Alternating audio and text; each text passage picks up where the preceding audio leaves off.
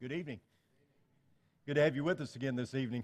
Know, I go by Stripes every Sunday before I come to church, both in the morning and usually in the afternoon, and get something to drink. I walked in there a while ago and uh, went to pay the lady, and I didn't have enough change. The coffee that I got was a dollar fifty, and I only had like a dollar twenty-five. And she let me skate. I said, "You know, I'm sorry. I just don't have enough money. I'm a poor preacher." And she goes, "I know. I've heard you." Um, this evening, we're starting a series entitled Lies Christians Believe. I hope you'll be here with us on Sunday evenings for the next several weeks as we look at some of the lies that I think have been uh, propagated either in church or maybe by Christians in the religious world. Things like God just wants me to be happy, um, forgive and forget, things of that nature. And tonight we're looking at a sin is a sin is a sin. You've probably heard that before. And I wrote a, a blog not long ago on assurance of salvation. And one reader responded with this comment. She said, Our preacher teaches that every time we sin, our name is erased from the book of life and is not rewritten in the book until we repent of that sin. He further states that if we sin at 12, 14, and 55 seconds and die at 12, 14, and 56, 56 seconds, having not repented of the sin, we will go to hell. If this is true, how can one ever have assurance? If this is not true, how does one prove it? No wonder we struggle with assurance, right? I mean, I think over the years, in our efforts to combat the once saved, always saved doctrine, we've kind of swung the pendulum too far to the other extreme, and we've kind of given this impression that, you know, I'm always teetering on being in or out of fellowship with God. You know, I, I, I mean, I'm in His good graces. I sin, oh, I'm out. Okay, and then I repent. Okay, I'm back in. I'm good again. Okay, I've sinned, I'm out, and then I, I repent, and I'm back in again. And we kind of give this impression that you're always in and out depending on whatever state it is that you commit sin or repent, whatever. Folks, if that's how we gain assurance, we'll never have it. The problem becomes that we look at all sin in the same way. There is no doubt that all sin is a personal affront to a holy God. All sin is an offense to a holy God. You've heard me say that over and over again. But not all sin is the same. You know, it seems to me if I'm going to die, I need to do it between 10 o'clock at night and 6 o'clock in the morning because that's when I sleep. And so if I pray for God to forgive me right before I go to bed, surely I'm not committing any sin in my sleep. And if I get up at 6 o'clock, then I start the day new again, and no doubt I'm going to sin. So the best time for me to die is between 10 and 6. Or when we raise somebody out of the waters of baptism, shoot them in the head, and that way we assure that they're going to heaven, right? We give them no other opportunity to sin. Our thoughts on assurance of salvation are so skewed and, quite frankly, pretty messed up at times. And sadly, many Christians live in perpetual fear thinking, I hope I don't die before I have a chance to repent. I have a bad thought. I'm out of Christ. I'm out of, I'm out of fellowship with God. I repent of that bad thought. I'm back in. What if we're driving down the interstate and somebody crosses the center line and hits us head on and kills us, and right before they hit us head on, we let a cuss word slip? So am I destined to spend all eternity away from God because of that one sin there? These are things that we're going to talk about this evening. My belief is that there are many things that we need to, well, not just many things, everything. When it comes to what we believe and our views on Scripture, we need to reassess. We need to be evaluating constantly. We need to, you know, take assessment of what it is that we believe, the doctrines that we buy into, and never take for granted that someone else who is teaching to us or preaching to us has it all figured out and we just accept it from them and we move on. I don't care if your daddy taught you one way your whole life, your daddy can be wrong. And you can be wrong for believing it. And so we've got to be careful. I never want to take one man or one woman's word for it. And you've heard me say that to you over and over again. Don't just take my word for it, investigate for yourself. And you know, in things that are not even related to, to religion or to spiritual things, there have been things that you have been taught as you were growing up, things you were taught your whole life, and you get to be an adult and you go, you know what, my mom or dad probably wasn't exactly right on that. They're good people, they were sincere, they meant well, but they weren't exactly right on that. Or maybe I just take a different approach than they do, right? And there are all kinds of things that we were taught growing up. I mean, if you pop your knuckles, it'll cause arthritis. There's never been a study done to show that, that uh, popping your knuckles causes arthritis, right? Or you better put a coat on, you're going to catch cold. You know, cold weather doesn't give you a cold. And so there's a lot of things like that that we were taught our whole life that we just bought into and we just assume were true, even when it comes to biblical things. And so it's always to our benefit to be investigating and evaluating those things, making assessments to make sure that what we have believed in is right and true. I'll give you for instance. Thomas Campbell is usually credited with saying, We speak where the Bible speaks and we're silent where the Bible is silent. There are some in the religious world that have taken that as a scriptural truth, that that's an absolute truth that appears in the Bible, and, and it's not. I mean, it's a good adage, a good rule of thumb. We don't even abide by it. We have announcements. That's speaking where the Bible doesn't speak, right? I mean, we do that all the time. I don't think that that's condemnable by any means. Overall, is it a good principle? Sure. But we've made that out to be something biblical that's an absolute truth, and it's not. I mean, we speak where the Bible doesn't speak all the time. It's just not in ways that's condemnable or things that are, that are wrong or necessarily are going to condemn us, but we need to consider some of the things that we bought into, how much emphasis we put on those things, how much credence we give those things. So, my goal of this series is to hopefully get us to rethink and maybe reevaluate some of the more common fallacies or maybe even lies or just half truths that we have bought into. And we start tonight with this idea that, that a sin is a sin is a sin. Now, it is true, as I said, that all sin is an offense against a holy God. So don't leave here tonight saying, well, Chris doesn't believe that some sins are actually sins. Not at all. And this is not coming from my Catholic background where I believe there's mortal sins and venial sins. Not at all. Okay? All sin is an offense against a holy God. We got that, right? But the Bible even makes distinction when it comes to sin. For instance, John 19, 10 and 11. So Pilate said to him, You will not speak to me? Do you not know that I have authority to release you and authority to crucify you?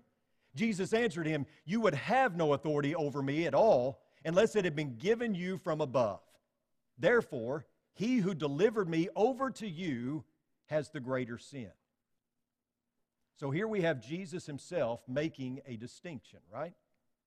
The Jews who delivered Jesus over to Pilate committed a greater sin, which would indicate that there is some categorical difference when it comes to sin. I mean, if there's a greater sin, then there must be a lesser sin, right? There is a degree, there is a difference. Not all sin is the same. Look at, at 1 John chapter 5, verses 16 and 17. It says, If anyone sees his brother committing a sin not leading to death, he shall ask, and God will give him life. To those who commit sins that do not lead to death, there is sin that leads to death. I do not say that one should pray for that. All wrongdoing is sin, but there is sin that does not lead to death. Now, we could spend a lot of time discussing what all is going on here in 1 John, specifically chapter 5, but that's not the purpose of our lesson this evening. I mainly want you to notice that John says all sin is wrongdoing, but there is a distinction to be made. And that distinction, that difference, is found here, where he says there are sins that lead to death, and there's sin that doesn't lead to death. Okay, so what does he mean there? Well, what he is saying is, is all sin is wrongdoing in the sight of God. However, not all sin is the same. And the very fact that Jesus says that there is a greater sin, or that John states there is two particular types of sin, shows that this notion that a sin is a sin is a sin is not exactly accurate. You look in Matthew chapter 12. Jesus said that speaking against the Holy Spirit would not be forgiven. However, whoever speaks a word against the Son of Man will be forgiven, Jesus says. In Matthew chapter 23, as part of those seven woes that Jesus pronounced upon the Pharisees, one of them was that they were neglecting the weightier matters of the law, like justice and mercy and faith. Jesus' point is clear the failure to tithe a minuscule amount of spices was much less severe or much less of a sin than the failure to administer justice and mercy to your fellow man. Okay, so we got that. Let's move to a specific example in the Bible, a very personal example with David. David is known for two monumental moments in his life, really, isn't he? The defeat of Goliath and his sin with Bathsheba. And unfortunately, he's probably always going to be remembered more for the latter than the former, maybe. But it's his sin with Bathsheba that we see what we're talking about play out. David is forever linked with the sin of adultery, which is a shame because by and large, David did some really good things in his life. I mean, God even said he was a man after his own heart. He had sex with another man's wife, and if that weren't bad enough, he sought by any means necessary to have her for himself, which meant arranging the murder of her husband, Uriah.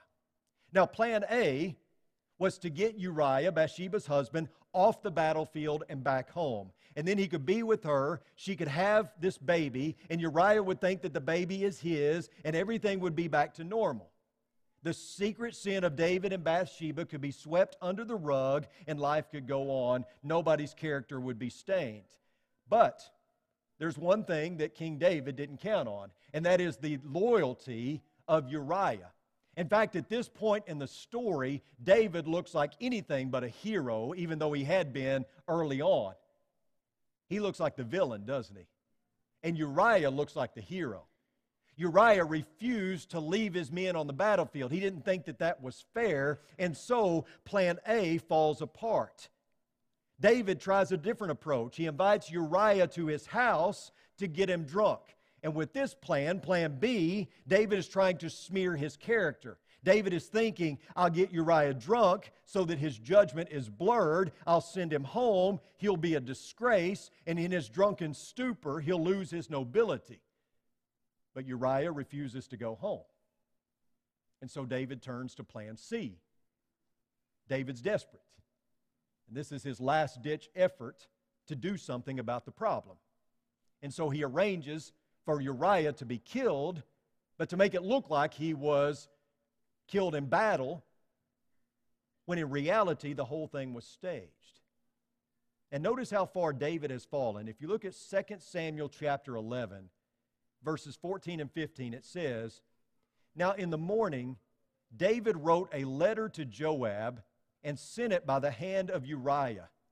He had written in the letter saying, Place Uriah in the front line of the fiercest battle and withdraw from him, so that he may be struck down and die. It was bad enough that David had been caught sleeping with another man's wife.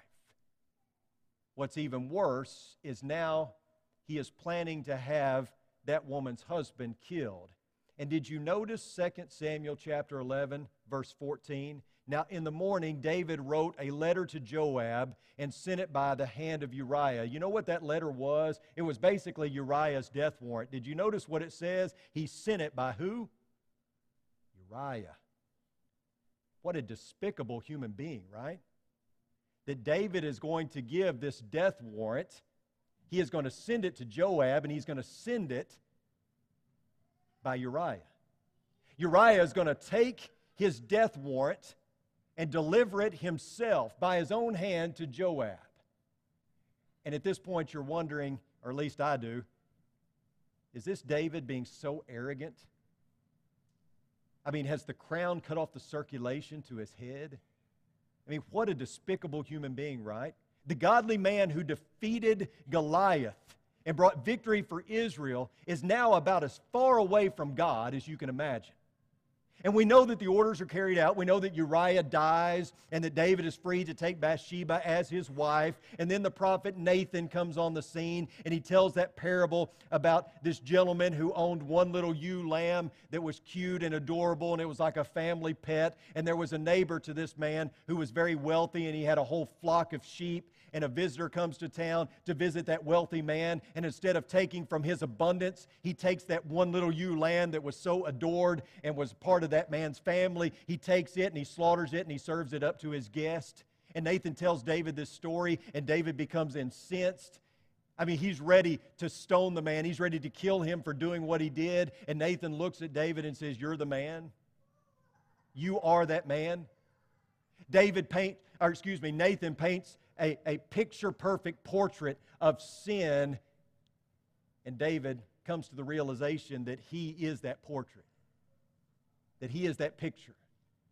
And so David is left with no other recourse but to fall on his knees and fall on his face and ask God for forgiveness. And in 2 Samuel chapter 12, verses uh, 13 and following, let's go ahead and look at this. It says, David said to Nathan, I have sinned against the Lord. And Nathan said to David, The Lord also has put away your sin. You shall not die. Because remember, under old law, David should have been stoned twice. Okay? But he's not. Nevertheless, because by his deed, this deed, you have utterly scorned the Lord, the child who is born to you shall die. So there'd still be consequences, right? And then it says, then Nathan went to his house. So there was a price to pay for his sin, but David found forgiveness. Now let me ask you this Is this the only time in David's life that he had sinned? I mean, surely not, right? Obviously not. I mean, we have other instances recorded this isn't the only time he had sinned, but it's the only th- time he did something. Let me explain. Turn to Kings, 1 Kings chapter 15. And in 1 Kings chapter 15, starting in verse 5, it says, Because David did what was right in the eyes of the Lord, and did not turn aside from anything that he commanded him all the days of his life, except in the matter of Uriah the Hittite. Did you catch that? Now, I don't know about you, but when I read that, at least on the surface, what I gather from that is David never committed any sin in his life except for that one time, you know, when he, when he murdered Uriah.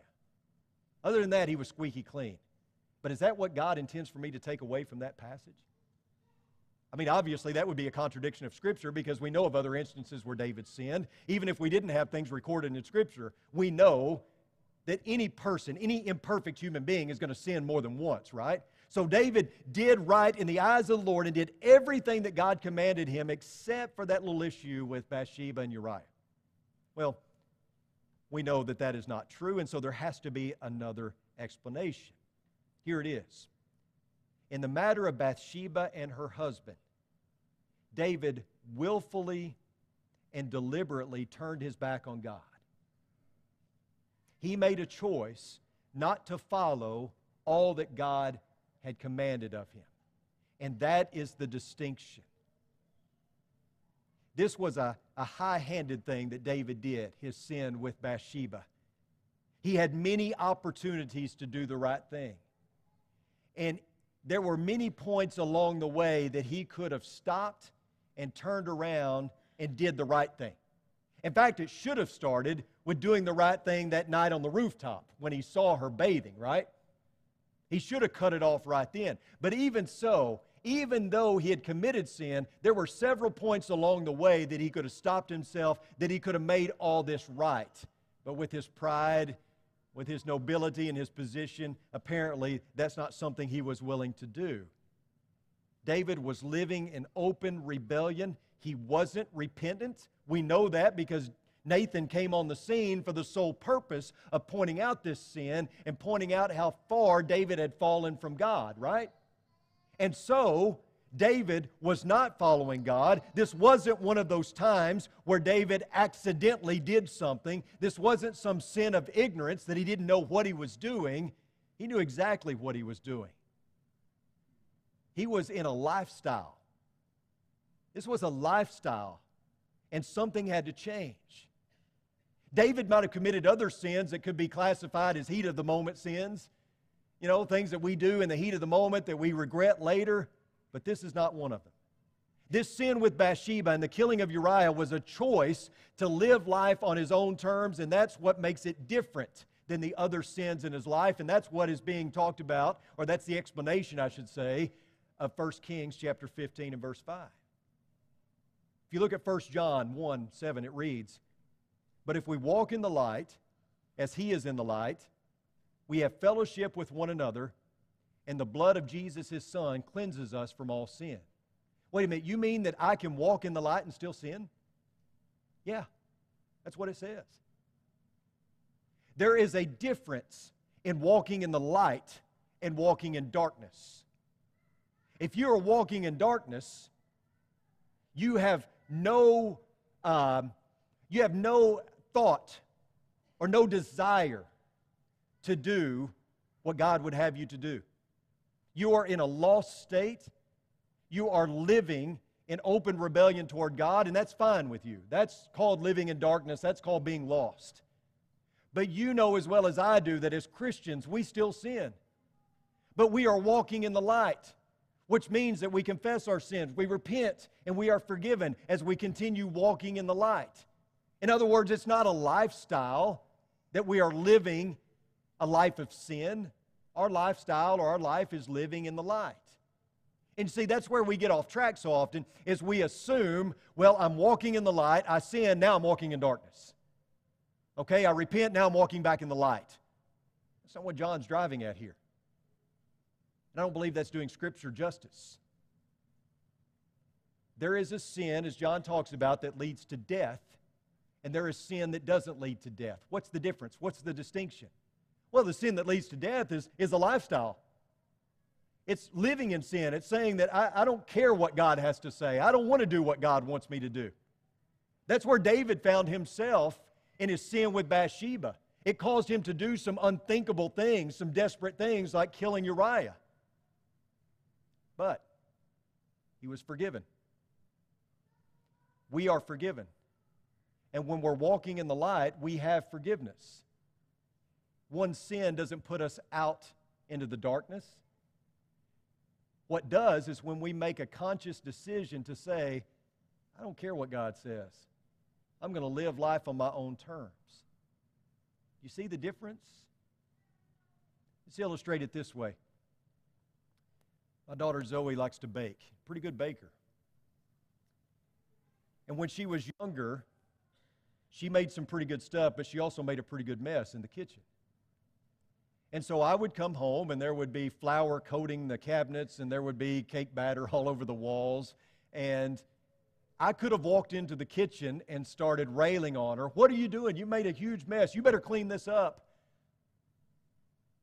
But I didn't because she would make cupcakes, she would make cookies for me, or for Libby, or for both. She wanted to please us. She wanted to give us these things as a gift, and so you look, you look past the mess, right? But what if I walked in the kitchen and she had gotten out the mixer, the blender, or whatever, and she turned it on high and she moved it around the room just so she could spread cake batter and everything else all over the place? What if her whole intention was just to make a mess? She didn't care about what she baked. She wasn't trying to please us in any way. She was trying to make a mess because she wanted to make us mad. Those are two very different scenarios because of the intention, right? Don't you think that as a father, I should be able to make a distinction between those two? And don't you think that our Heavenly Father can make a distinction between those of us who are messy Christians, who are trying to do the right thing, but we kind of make a mess and we confess and we repent, don't you think there's a difference in that and the person who says, I don't care what God wants? I'm not trying to please Him, I'm trying to please me. I'm living for me, I'm living for the moment. Don't you think there's a difference between those two? And so when we talk about a sin that leads to death and a sin that doesn't lead to death, what we're talking about is that distinction. It's sinning while walking in the light and sinning while walking in darkness. One's a lifestyle, one is a lifestyle too, I guess. But it's a lifestyle that says, I, I, I want to go in a godly direction. I want to please God. But I fall.